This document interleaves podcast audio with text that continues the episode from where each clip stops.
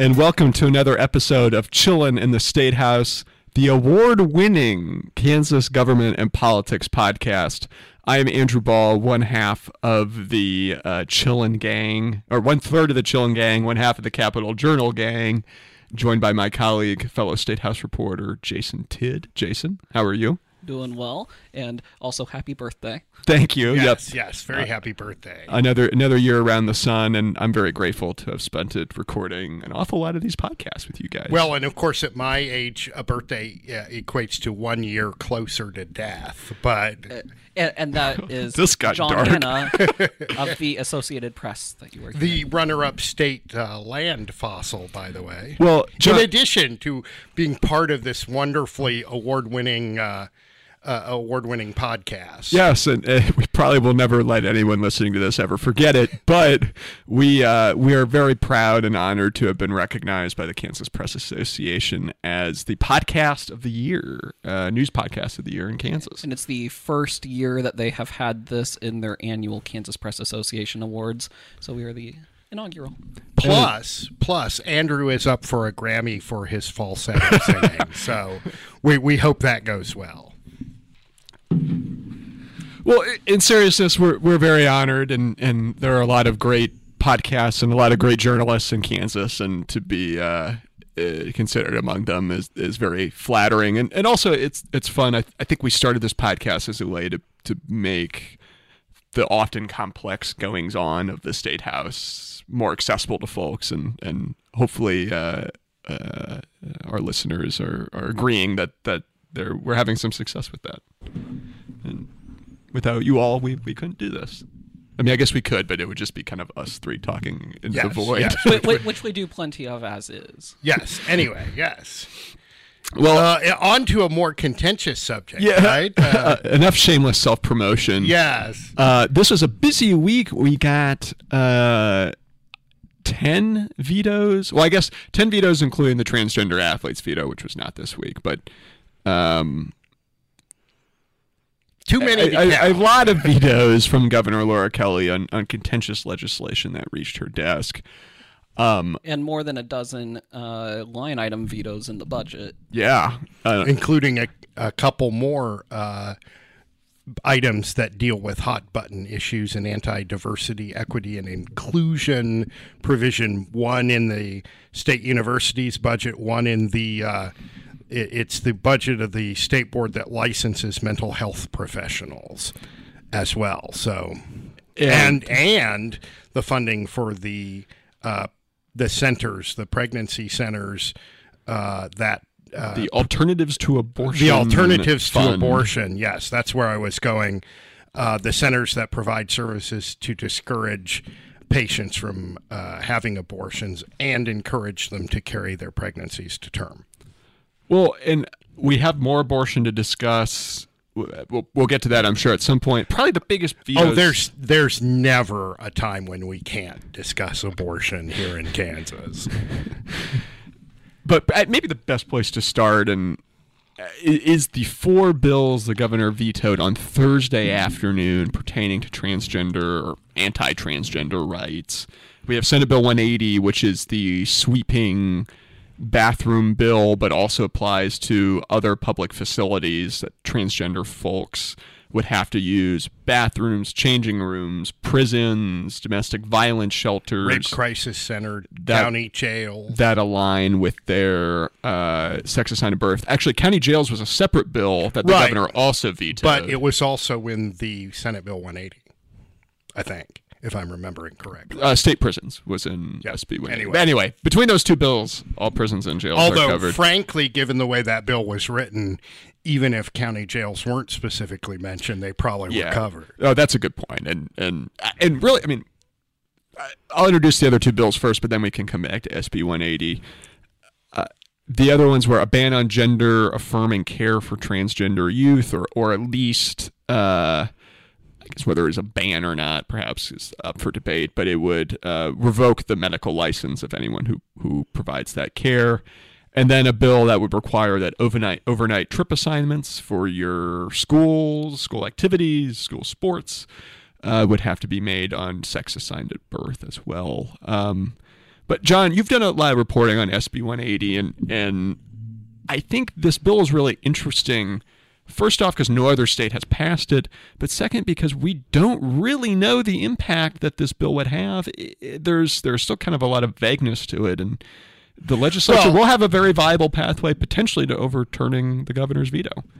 Well, and and if you take the bill on its own terms, the exact language in the bill, what it does is it adds a, a legal definition of male and female, boy, girl, man, woman in the uh, law that says that a woman is somebody who uh, was born when they were born they had a reproductive system designed to produce ova and a male is somebody who was born with a reproductive system uh, designed to fertilize that ova. Uh, there's your biology lesson for the day your basic biology lesson. Maybe a little chiller in the state house than you thought you were going to get when you Professor Tuned in. John Hanna. Uh, profe- I'm I'm yeah. Anyway, that's that's the legal definition, and it it in addition it says that compelling state interests of protecting privacy, safety, and um, health justify separate spaces for men and women as defined by this bill. Um, and therefore they are not discriminatory and must be allowed. Now, you know, none of the supporters, and you all correct me if you've ever really heard a supporter describe this bill as a bathroom bill. I don't think I've heard them use that term.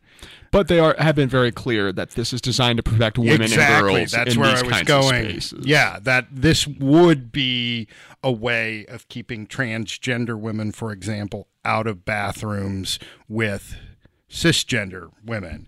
And so there's that, but there's also, you know, at face value reading this bill, um, it would also prevent you from changing the gender marker on your driver's license. And it would do the same thing for birth certificates, except that there's a consent decree, a federal court consent decree that the state signed in 2019 that requires the state to allow people to change their birth certificates.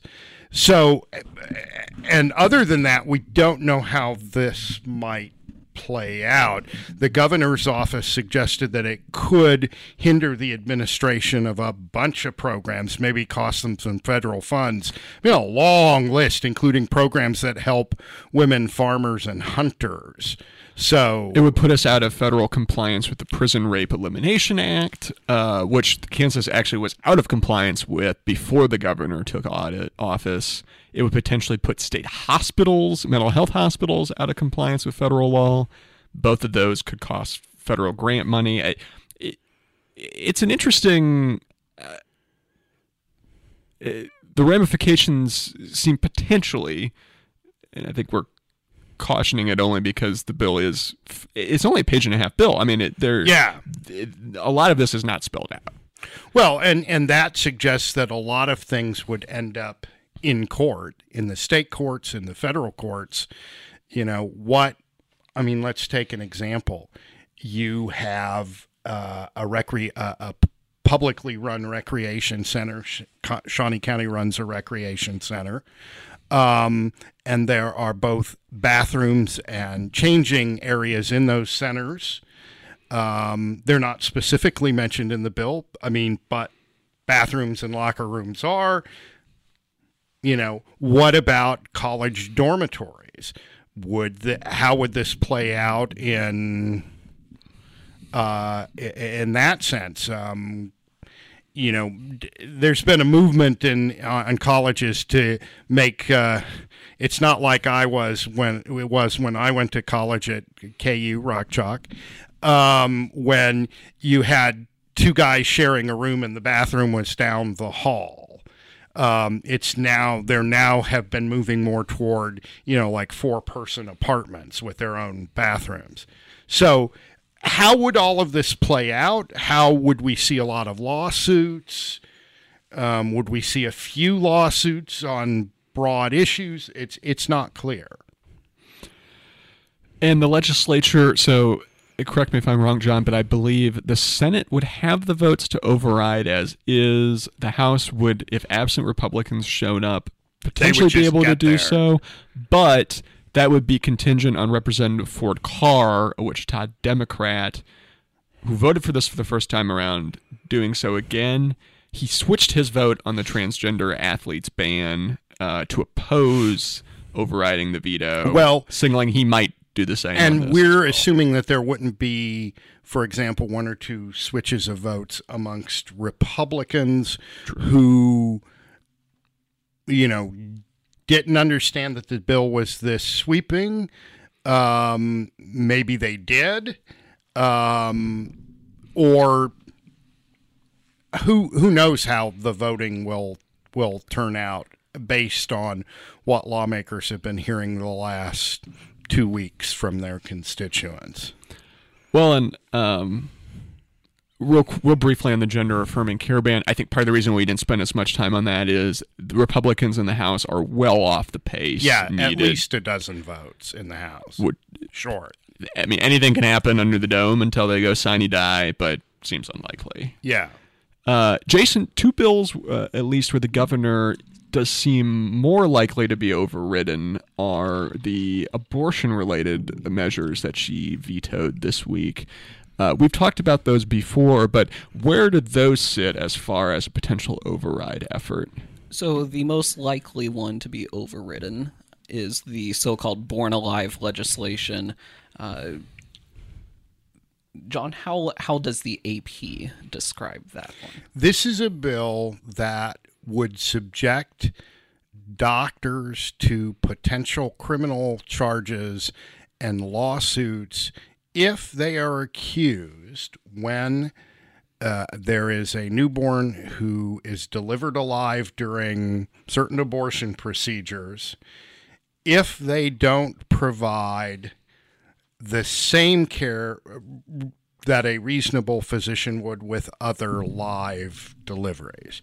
So, in other words, if somebody looks at the care you provided, if it's you know the the woman delivering or the the father or in the case of a minor the parents.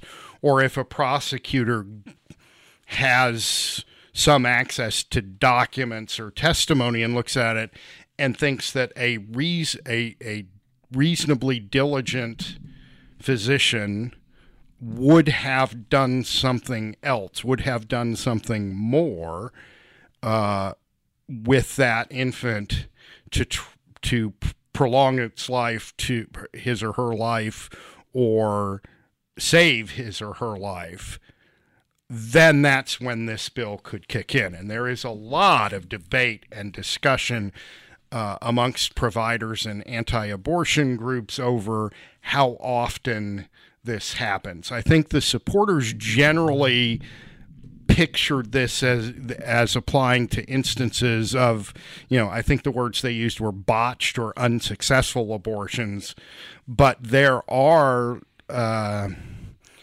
uh, labor induction abortions. In other words, you induce labor very early in the pregnancy in terms of a, fetal viability, understanding that the the newborn is not going to survive even minutes. the the picture painted by supporters during debate was that there is an abortion, the fetus does not die, And, and they, then they, they, put leave the, it on a cold table. they leave it on a cold steel table and go about their business and every so often look over and you know check i mean that that's the picture. There's also of course the even the the rare case of for example Kermit Gosnell I think is his name the provider in Philadelphia who I think it was 7 or 8 years ago went to prison over allegations that not only was he neglecting uh, newborns in this circumstance, he was actively um, killing them. Yeah, And That the- was the allegation. And, and the way that opponents see this bill is first that abortion is largely banned in Kansas after viability. So it would be very rare first for a fetus from a botched abortion to be born alive. Uh, second, that the exceptions to this are the mother's health and fetal abnormalities. And the scenario they envision is a fetus with a terminal fetal abnormality is born and instead of spending its minutes or hours with the mother the newborn is put into the NICU to spend its short life there. Well, and and the argument I, I, I you know there was there was legislation like this in Montana, and you can the criminal penalties were different and the the wording was slightly different, but it was the same general idea that Montana voters rejected in November. And so I've had conversations with folks in Montana, and one of the comments, one of the opponents there of this bill made was that if you're talking about a newborn who is say born at 20 or 21 weeks you know is there even for example if you're going to try to get an air tube down his or her throat is there even a tube that small? You you can't do chest compressions this person said because you'll just crush the sternum and everything under it. Um, so you know, this is a situation where, for example, you could have a patient, a woman who's pregnant, wants the wants to have a child, finds out that there is this terminal abnormality, and you know, sometimes they give a shot to stop the fetal heart, sometimes they don't. And it's all based on what all of that is supposed to be based on what's best for the woman. And the argument against this bill is now the state is inserting itself into these very very hard decisions. And it it appears that the state will be successful in inserting itself well yes given the vote totals that we saw uh, we're yes. able to bring over a few democrats so it looks like they'll have a relatively well, and, comfortable and, and, and there, there will also there's also a reporting requirement in this bill. Kansas doesn't collect any data on this subject, and under this bill it will. And so there's a good chance that we will get at least a partial picture of how often this happens and, and what's going on. Based off of the last several reports of abortion more generally, uh, I think there hasn't been a so-called late late term abortion in Kansas in a few years. Uh, since at least 2016, I think it goes back further than that. There were some there were some on Kansas patients in other states, Uh, but so uh, it we might go a while without seeing it. yeah, yeah, exactly, and that would tell us something as well. Uh, now, this isn't isn't the only anti-abortion or abortion-related bill. Uh, there's one on the medically uh, disputed concept of abortion pill reversal, and that bill also includes a redefinition of abortion. Mm-hmm. Uh, and there is a bill that uh, would take abortion clinics out of the state liability insurance fund and uh, insert maternity homes into it. And that proposal is expected to be vetoed on Monday.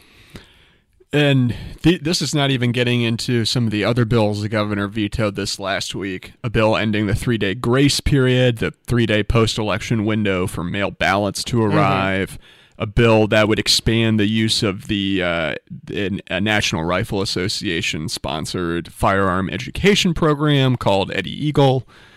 Uh, He's doing like eagle wing motions here, by the way. It's because he used to work in Pennsylvania and doesn't cheer for the Chiefs.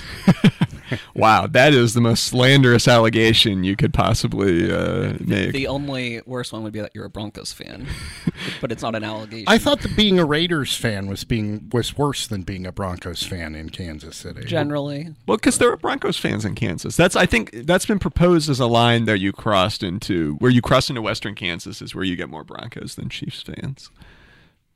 Maybe that's just me trying to cope. Um, so a lot of different, uh, you know, we kind of could see this coming because when voters in November, Jason, you made this point earlier today when we were talking informally. Voters made the choice to send the governor back for another four years and to reelect a Republican supermajority Kansas House. And the natural consequence of that is you're going to get some level of gridlock. I'm curious though, are are there any broader dynamics we're missing? And I'll start with John because you, Yes, you've seen enough second terms to maybe give well, us a historical. the, the, the governors tend to have rougher second terms than they had first terms, and you know that's also true of presidents. Everybody knows that your your time is limited. Um, you know, getting about year six, people start to wonder who's the heir apparent in the Democratic Party and who who's going to line up in the Republican Party, all of that. But we also have this interesting national dynamic where Republicans have across the U.S. Um, have embraced these culture war issues, have decided that, for example, um, all of the, that transgender rights and, and transgender people's access to bathrooms and locker rooms, that gender affirming care for youth, um, in some states that even having requiring teachers to use preferred pronouns, that those are all major issues that uh, that are frustrating and angering lots and lots of Americans. So, and you know, there there there've been a lot of discussion and attacks on the right on diversity, equity, and inclusion, on critical race theory. Uh, on anti racism philosophies, lessons, ideas. Um, you know, there's a whole environmental, social, and governance uh, factors using those in investing. That's also out there. I mean, the, the state treasurer in Utah called ESG Satan's plan. So you can see how the rhetoric on all of these issues has gotten hotter and hotter in just the last year, frankly. Well, Jason, is, do we think that these vetoes on some of these issues will hurt the governor in terms of her political capital, uh, based off kind of what we saw during her reelection? Because she stayed away from the culture wars. She focused on her narrow issues we've talked about in this podcast before. Well, the the governor doesn't play up the vetoes in her news releases. She'll lead with a few bills that she signed, and then have the veto messages at the end of the news releases. And you would think there would be several people who voted for her because they wanted a check on the Republican legislature. They wanted this gridlock. Uh, they would vote for their Republican uh, for the state house, then vote for the Democrat for governor. Uh, so maybe there are people out there who approve and like to see these vetoes. Uh, and we saw a poll from uh, was it Morning Consult earlier this week, a 58% approval rating, I believe.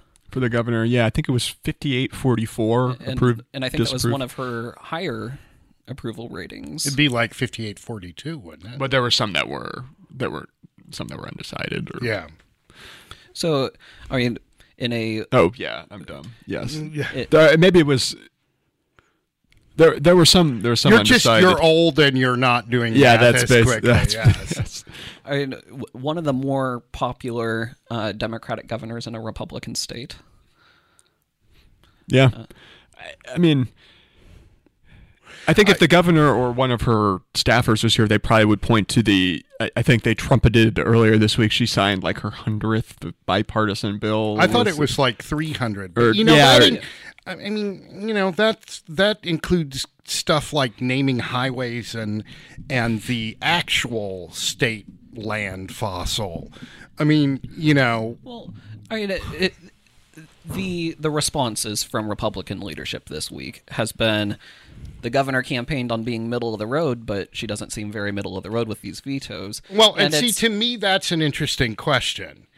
Is is it a case of her being, as they put it, in the left ditch, or Senate President Ty Masterson. that was his phrase, or are Republicans in general so ensconced in a conservative media environment that their assessment of what middle of the road is is actually really on the right side of the road and where and and and not in the middle of the road and and And we've really you- we've really belabored the highway. yeah well here. yes we've we've we've beaten that metaphor to to the ground there but but to take an off ramp here uh, um, the the you know there there are a bunch of sets of data points here that raise questions about what the middle of the road in Kansas politics is.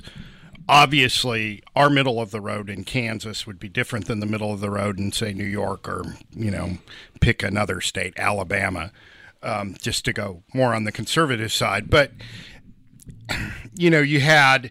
You had on the left side of things, you had the vote on abortion, and you had all of the state Supreme Court justices on the ballot being retained. On the right, you have the fact that Ty Masterson is in charge of the Senate, and the House came back at a little more conservative than it had been, probably. In the center, you have this very close election for governor that Laura Kelly won. So when you mix all that stuff together, also on the right, you should include Chris Kobach's election as Attorney General. So when you mix all of that together, where is the center of the road in Kansas politics? And also is the center of the road of somebody of my generation on issues such as transgender rights, somebody who's say 70 versus somebody who's 60 or 55 versus somebody who's 25 those are probably different things. So it, it's it's a very and everybody wants to look like they're in the center of this mythical road that we have littered with the corpses of dead metaphors. well, maybe not everybody wants to be in the middle of the road. Not Jim Hightower, the former Texas agriculture commissioner and uh, commentator who always said the only thing in the middle of the road uh, are yellow lines and dead armadillos. So no armadillos in Kansas. I think I've seen an armadillo in western Oh, really? Kansas. Okay. Anyway, I'm sorry. They're, they're, they're hanging out. They're hanging out with the prairie chickens and uh, yes, the prairie chickens as well. Um, so, anyway, the question is where is the middle of the road? Is Kelly in the middle of the road and the Republicans on the right side, or are the Republicans in the middle of the road and Kelly is off in the ditch? I promised I would stop and then I continued. You're laughing. It's like that Bugs Bunny cartoon where he's kidnapped by gangsters and they tell him to shut up. And I- I he keeps I- going, Oh, I'm not one to stop, keep talking when I'm told to shut up. And he goes on for a minute and the gangster says, Shut up, shutting up. Talking about a Bugs Bunny cartoon confirms that you are the runner-up state land. Ouch. Well, you know, Andrew's going to be joining me here since he had a birthday. Um, anyway, what other topics can. well, so this podcast is probably going up Monday morning. If you are listening to this before 8:30 a.m., then you do not yet know what the governor is doing on the tax cut bill. Uh, we also do not know, so we, but we have assumed all along that she would veto the tax cut bill because that's what. And yet she's having an event at an Democrats have- elementary school. Uh, and- That's not the usual thing a governor does when he or she signs a bill. They and, don't, and she has not or, had, or vetoes a bill. She hasn't had any events in the past two weeks for bill signings or vetoes. Uh, she usually does ceremonial stuff after the session. Uh, so, for some reason, she decided to do that with the tax bill. Uh, Are we going to have to have a special podcast addendum to mention this? We've done it before. We have actually. Well, well, we- the Republican convention. I, uh, you in and I fact- recorded it in my car. I mean, we.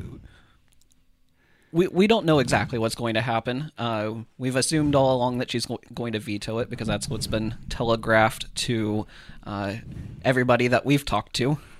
Uh, including Republican lawmakers. Right. Uh, so presumably she is going to veto it and say, "Here are the tax cuts I want you to do instead." Uh, and if Republicans don't listen to that advice and instead go for an override, they would be close. Uh, it will likely come down to how Carolyn McGinn, the senator from Sedgwick, votes. Well, and and does it does the dynamic of that change from you know pa- final passage of a bill? You don't know whether the governor is going to sign or veto it, or we do this or we go home with nothing. Right, and the the way tax policy works, uh, at least during the two sessions I've been here, and probably the many more than two sessions that you have been here, have been uh, they bundle both uh, non-controversial stuff with controversial stuff. You know, back in the mists of time in the Jurassic Age, they didn't do that.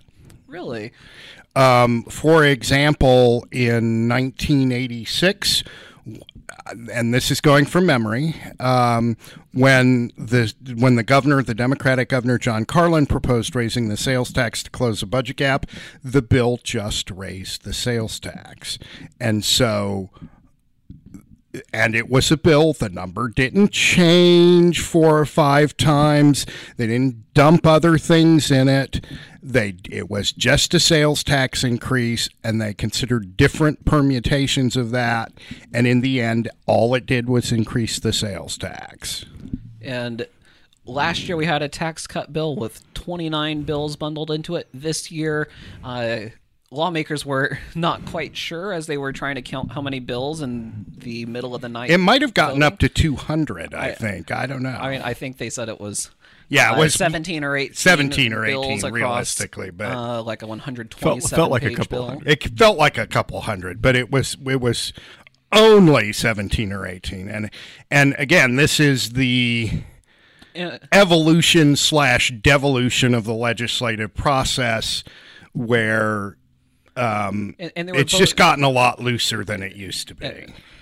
and that bill, which hasn't uh, passed both chambers yet, the the 127 page with uh, 18 bills bundled into it, that passed the House without the House tax chairman having read it because there wasn't time to read it from the time the staff put it together. Yeah, to the and, and what's on the floor at interesting is what's interesting is every single Republican lawmaker in that chamber would have mercis- mercifully mocked Congress when, if its members had a big thick bill that they hadn't read. Remember the criticism Republicans had of uh, the Affordable Care Act uh, of 2010 when it was pushed through, and they talked a lot about, well, how do you know what's in it? You you know you, they haven't even read it, um, and and that is just that is just a great illustration of something's a problem when the other guy does it.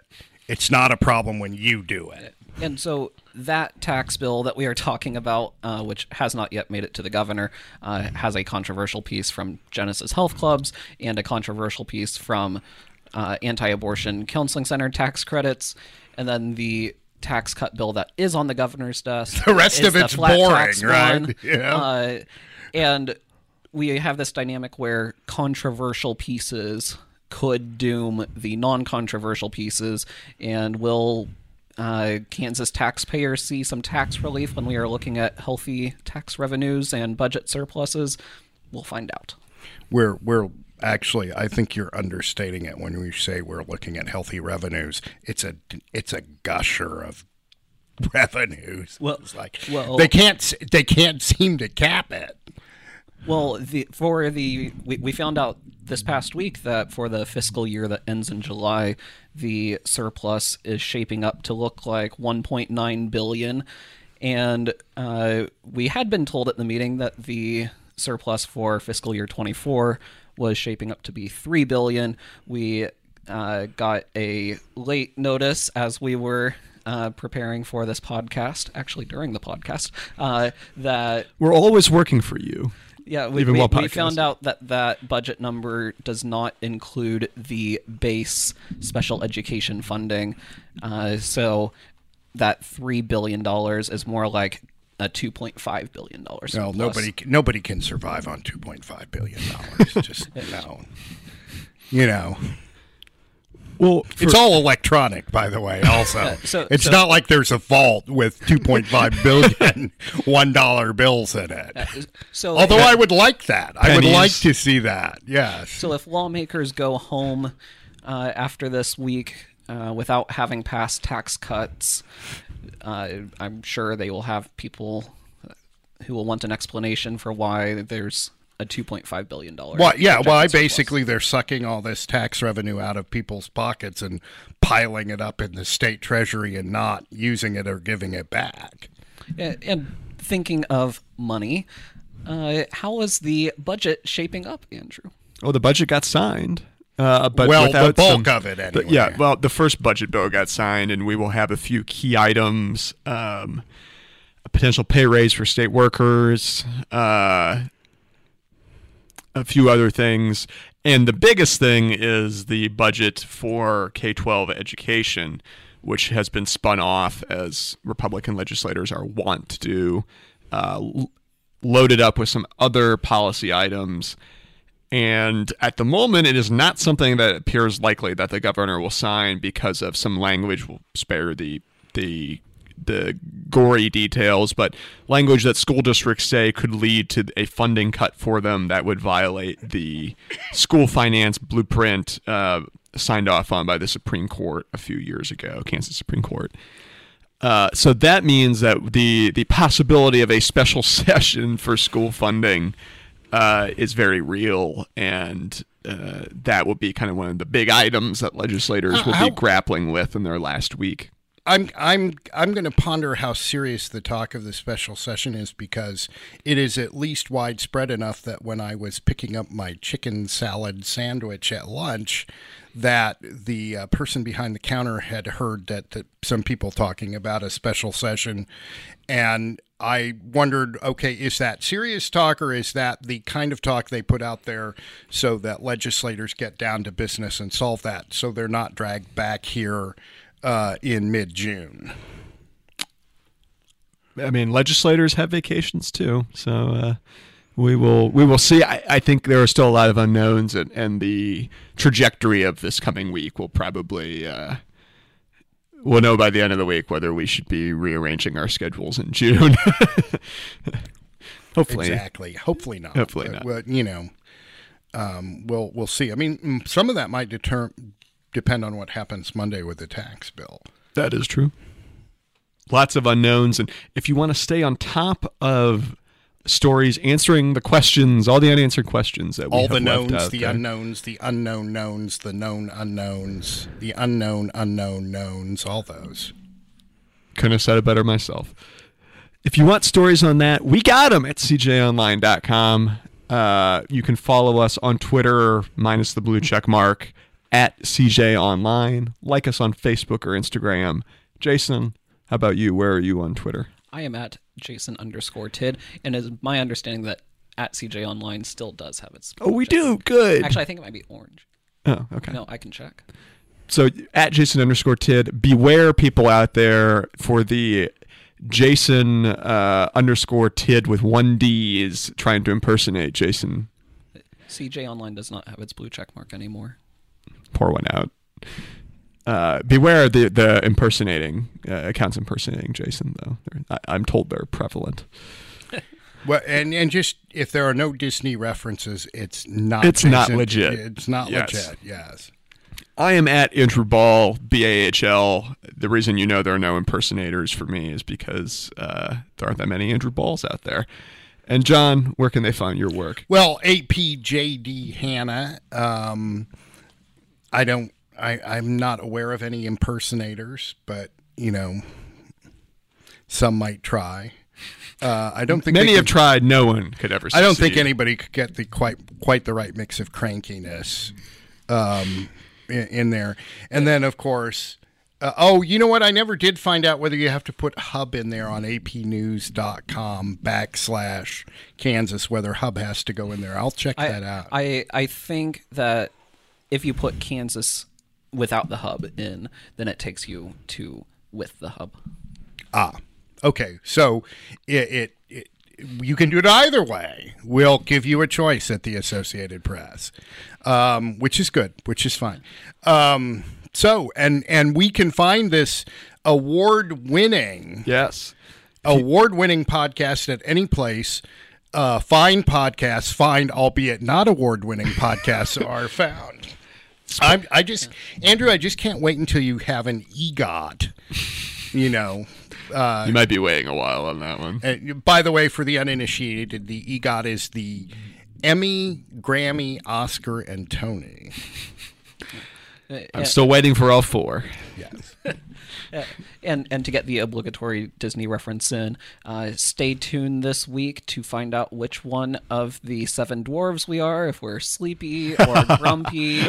Uh, I can only the only other one I can remember is Doc. yes. Um, Sneezy wasn't there? Sneezy. Hi ho. The allergies are. All I remember is my daughter would watch Snow White when she was little. She had a Snow White costume. It was so cute. Uh, it was Andrew just so saying cute. That the allergies are here, but so are the uh, blooming trees outside. Yes. Very pretty. So And- anyway, and the my lo- daughter had a Snow White. very it- That voice, that voice when Snow White sang, it just it made your eardrums bleed. Um, anyway, it was a 1930s thing because that movie was made in the 1930s. It was a landmark in American Do you remember going and watching it? I remember watching it on video with my daughter over and over and over again because small children they like the same books and the same movies. And for the best podcast listeners, you like listening to the same podcast over and over Indeed, you want to go back to the beginning. Do you know we're now? Is this seventy-one or seventy-two of these that that that have been done? I can't remember because we didn't do one last week. Right, So I'm, but we're we're at or above seventy. We're going to have to have a big party when we hit hundred. we have about as many podcasts as the legislature sent bills uh, at the end of its session. I was going to say as vetoes that we've seen, but that would be overstating it just a little bit. well, we'll be back up with episode number 73 of, of award winningness. Yes. Until then, have a good veto session week, y'all. We'll see you down the road. The middle of the road.